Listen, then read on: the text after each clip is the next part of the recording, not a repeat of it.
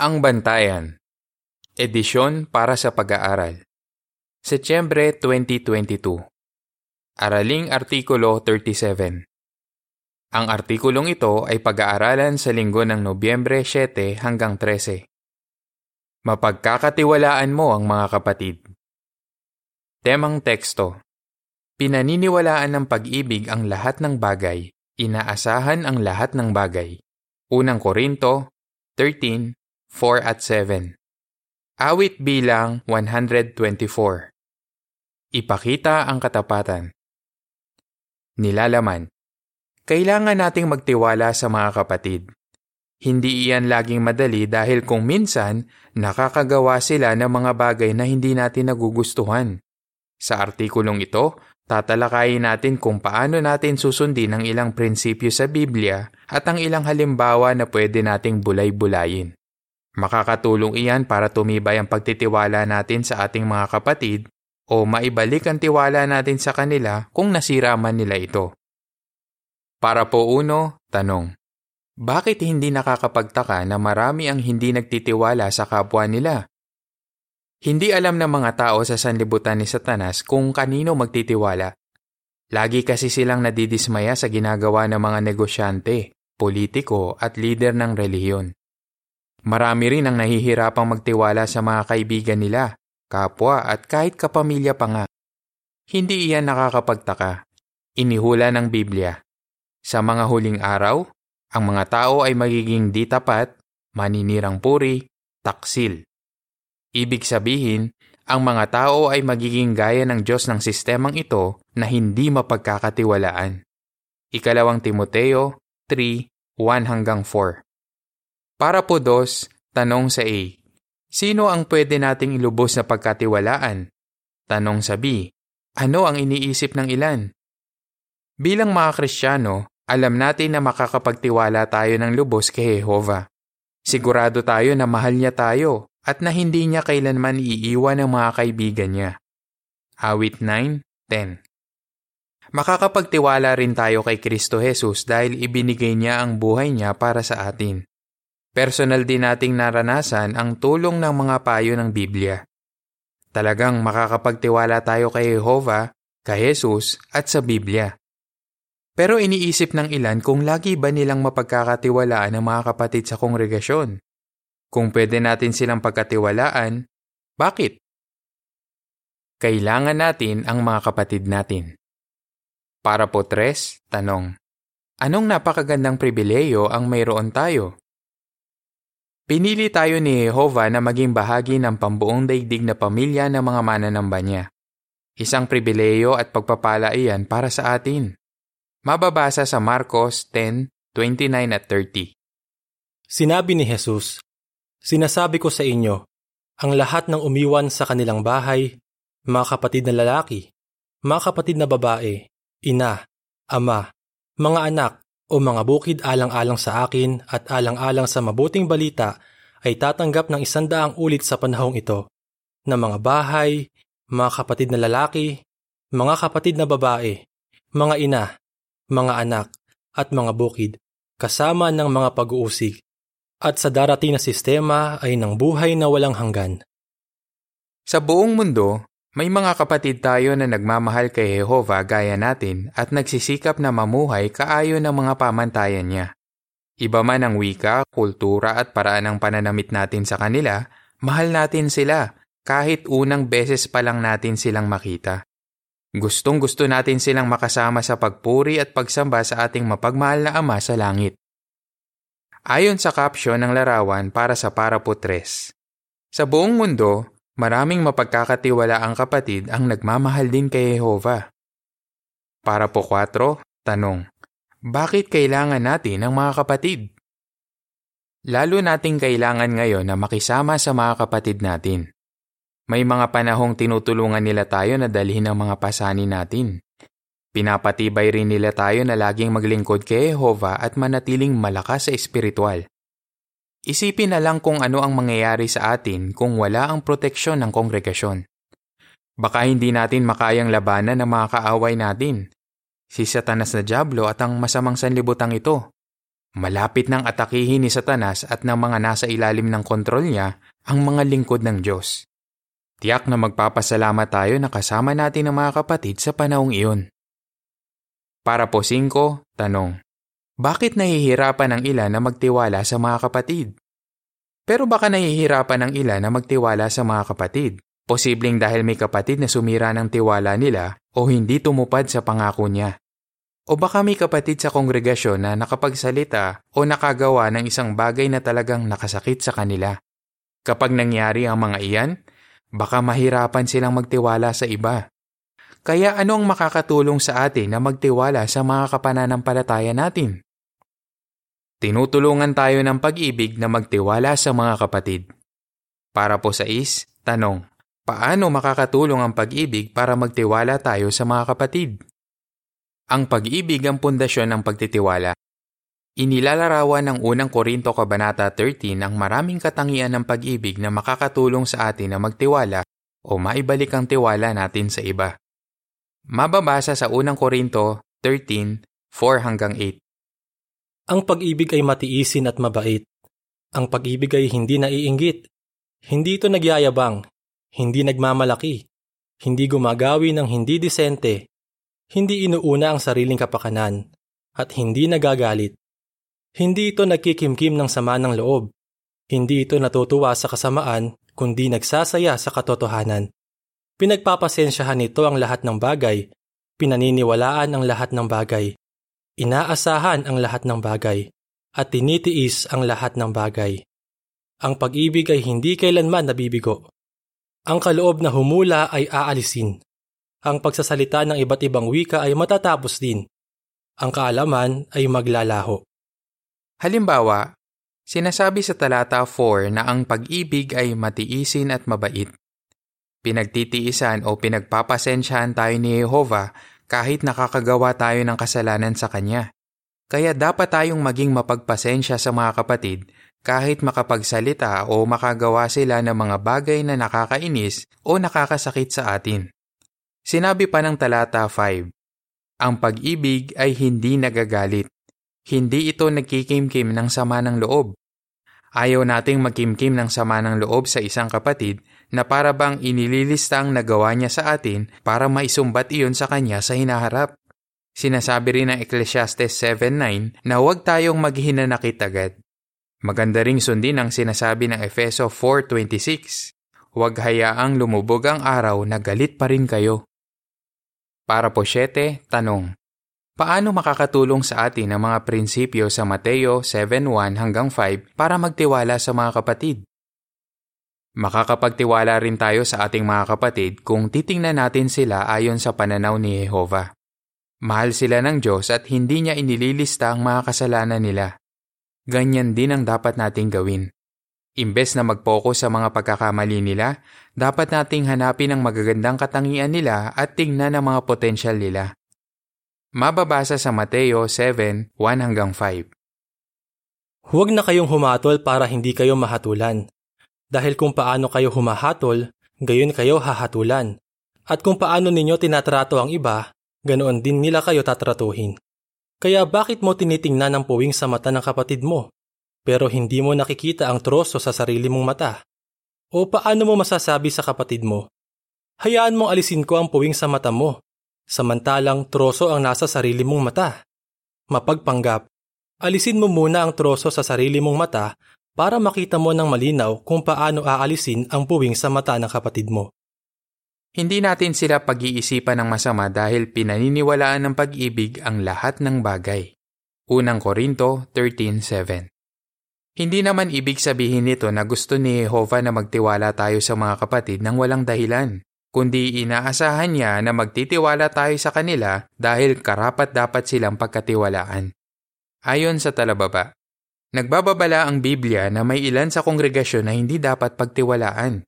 Kung minsan, may ilang nagkukunwaring kapatid na pumipilipit sa katotohanan para dayain ang iba. Gawa 20.30 Hindi tayo magtitiwala o makikinig sa gayong mga tao. Para po 8, tanong. Paano ka magkakaroon ng tiwala sa mga kapatid? Ang pagtitiwala ay kagaya ng paggalang. Kailangan mong magsika para makuha ito, at nangangailangan iyon ng panahon. Paano ka magkakaroon ng tiwala sa mga kapatid? Kilalanin silang mabuti. Makipagkwentuhan sa kanila bago at pagkatapos ng pulong. Samahan sila sa ministeryo. Maging mapagpasensya sa kanila. Bigyan sila ng pagkakataon na maipakitang mapagkakatiwalaan sila. Sa umpisa, baka piliin mo lang ang mga gusto mong sabihin tungkol sa iyo sa isa na hindi mo pa masyadong kilala. Pero habang mas nakikilala mo siya, mas nagiging palagay ka na sabihin sa kanya ang mga niloloob mo. Pero paano kung masira ng isang kapatid ang tiwala mo sa kanya? Huwag mo agad siyang ayawan. Bigyan mo siya ng panahon at pagkakataon. At huwag mong hayaang masira ang pagtitiwala mo sa mga kapatid dahil lang sa pagkakamali ng isang tao. Ngayon, talakayin naman natin ang ilang halimbawa ng tapat na mga lingkod ni Jehovah na kahit na dismaya ng kapwa nila ay nagtiwala pa rin sa iba. Matuto mula sa mga patuloy na nagtiwala sa iba. Para po 9, tanong sa A. Paano napanatili ni Hana ang pagtitiwala sa kaayusan ni Jehovah kahit may mga pagkukulang ang ilan sa mga inatasan niya? Tanong sa B. Ano ang matututuhan mo sa karanasan ni Hana tungkol sa pagtitiwala sa kaayusan ni Jehovah? Nadismaya ka na ba sa paggawi ng isang brother na may pananagutan sa kongregasyon? Kung oo, makakatulong sa iyo ang halimbawa ni Hana. Noong panahong iyon, ang mataas na saserdote na si Eli ang nangunguna sa pagsamba kay Jehovah sa Israel. Pero hindi naging magandang halimbawa ang mga kapamilya niya. Mga saserdote rin ang mga anak niya, pero lagi silang gumagawa ng kahiyahiya at immoral na mga bagay. At walang masyadong ginawa ang tatay nila para ituwid sila. Hindi agad inalis ni Jehovah si Eli sa atas niya. Kahit si Eli pa rin ang naglilingkod bilang mataas na saserdote, patuloy pa rin sinunod ni Hana ang kaayusan ng Diyos at hindi tumigil sa pagsamba sa tabernakulo. Nang makita ni Eli na nananalangin si Hana habang naghihirap ang kalooban nito, inakala niya na lasing si Hana. Hindi na niya inalam ang mga detalye. Basta na lang niya sinabihan ang napipigating babaeng ito. Kahit ganito ang nangyari, nanata pa rin si Hana na kung magkakaanak siya Ibibigay niya ito para maglingkod sa tabernakulo at si Eli ang mga ngalaga rito. Kailangan bang ituwid ang mga anak ni Eli? Oo. Di nagtagal, pinarusahan sila ni Jehovah. Nang maglaon, binigyan ng Diyos si Hana ng isang anak na lalaki, si Samuel. Ayon sa caption ng larawan para sa Parapo 9, kahit hindi maganda ang sinabi ni Eli kay Hana, patuloy pa rin siyang nagtiwala sa kaayusan ni Jehovah. Para po Jis, tanong, paano napanatili ni Haring David ang tiwala niya sa iba kahit may mga nagtaksil sa kanya? Pinagtaksilan ka na ba ng isang malapit na kaibigan? Kung oo, may matututuhan ka sa karanasan ni Haring David. Kaibigan niya ang lalaking si Ahitopel. Pero nang tangkain ng anak ni David na si Absalom na agawin ang paghahari sa tatay niya, sumama sa kanya si Ahitopel sa rebelyon. Malamang na nasaktan ng gusto si David sa ginawa ng anak niya at ng kaibigan niya. Pero hindi iyon naging dahilan para maiwala ni David ang tiwala niya sa iba. Patuloy siya nagtiwala sa tapat na kaibigan niyang si Husay na hindi sumama sa rebelyon. May mga dahilan si David para magtiwala kay Husay. Mabuti siyang kaibigan at isinapanganib pa nga niya ang buhay niya para tulungan si David. Para po 11, tanong, Paano ipinakita ng isa sa mga lingkod ni Nabal na may tiwala siya sa iba? Tingnan din ang halimbawa ng isa sa mga lingkod ni Nabal. Pinrotektahan ni David at ng mga tauhan niya ang mga lingkod ng Israelitang sinabal. Pagkatapos, humingi ng pagkain si David sa mayamang sinabal para sa mga tauhan niya, ano man ang maibibigay nito. Pero tumangging magbigay si Nabal. Kaya nagalit si David at nagpa siyang patayin ang lahat ng lalaki sa sambahayan ni Nabal. Isang lingkod ang nagbalita nito kay Abigail na asawa ni Nabal. Bilang miyembro ng sambahayan, alam niyang kayang iligtas ni Abigail ang buhay niya. Imbes na tumakas, nagtiwala siyang makakagawa ng paraan si Abigail. Ganoon na lang ang tiwala niya kay Abigail kasi alam niyang matalino ito. At hindi siya nagkamali. Lakas loob na kumilos si Abigail para hadlangan ang plano ni David. Nagtiwala si Abigail na magiging makatwiran si David. Para po 12, tanong. Paano ipinakita ni Jesus na nagtitiwala siya sa mga alagad niya kahit may mga pagkukulang sila? May tiwala si Jesus sa mga alagad niya kahit may mga pagkukulang sila. Nang hilingin ni na Santiago at Juan kay Jesus ang isang magandang posisyon sa kaharian, hindi kinwestiyon ni Jesus ang motibo nila sa paglilingkod kay Jehova o inalis sila bilang mga apostol. Nang maglaon, iniwan si Jesus ng lahat ng alagad niya noong gabing arestuhin siya. Pero hindi nawala ang tiwala ni Jesus sa kanila. Alam na alam niya ang mga kahinaan nila, pero inibig pa rin niya sila hanggang sa wakas. Juan 13.1 Inatasan pa nga ng binuhay muling si Jesus ang labing isang tapat na apostol niya ng mabigat na pananagutan, ang manguna sa paggawa ng mga alagad at ang pangangalaga sa minamahal niyang mga tupa. May magagandang dahilan siya para magtiwala sa kanila kahit hindi sila perpekto. Lahat sila ay naglingkod ng tapat hanggang kamatayan. Talagang nagpakita ng magandang halimbawa sa pagtitiwala sa di perpektong mga tao si Hana, si David, ang lingkod ni Nabal, si Abigail, at si Jesus. Ibalik ang tiwala sa mga kapatid. Para po 13, tanong, bakit mahirap magtiwala sa iba? Nagtiwala ka ba sa isang brother at nagsabi sa kanya ng isang confidential na bagay, pero bandang huli, sinira niya ang tiwala mo? Siguradong nasaktan ka. Isang sister ang nagsabi ng confidential na bagay sa isang elder. Nagtiwala siya na hindi niya ito sasabihin sa iba.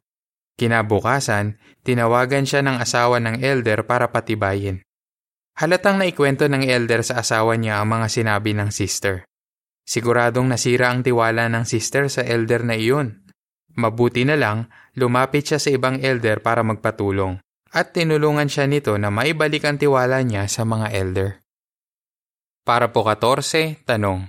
Ano ang nakatulong sa isang brother para maibalik ang tiwala niya sa mga kapatid? Matagal nang dismayado ang isang brother sa dalawang elder dahil pakiramdam niya hindi sila mapagkakatiwalaan. Pero napaisip siya sa simple pero mapuwersang payo ng isang brother na iginagalang niya. Si Satanas ang kaaway natin, hindi ang mga kapatid. Nanalangin ang brother at pinag-isipang mabuti ang payong iyon. Di nagtagal, naibalik niya ang magandang kaugnayan niya sa dalawang elder na ito. Para po 15, tanong. Bakit kailangan ng panahon para maibalik ang tiwala sa mga kapatid? Magbigay ng halimbawa. Natanggalan ka na ba ng pribilehiyo? Siguradong masakit iyon. Noong 1930s, ipinagbabawal ang gawain natin sa Nazi Germany. Si Greta at ang nanay niya ay tapat na mga saksi.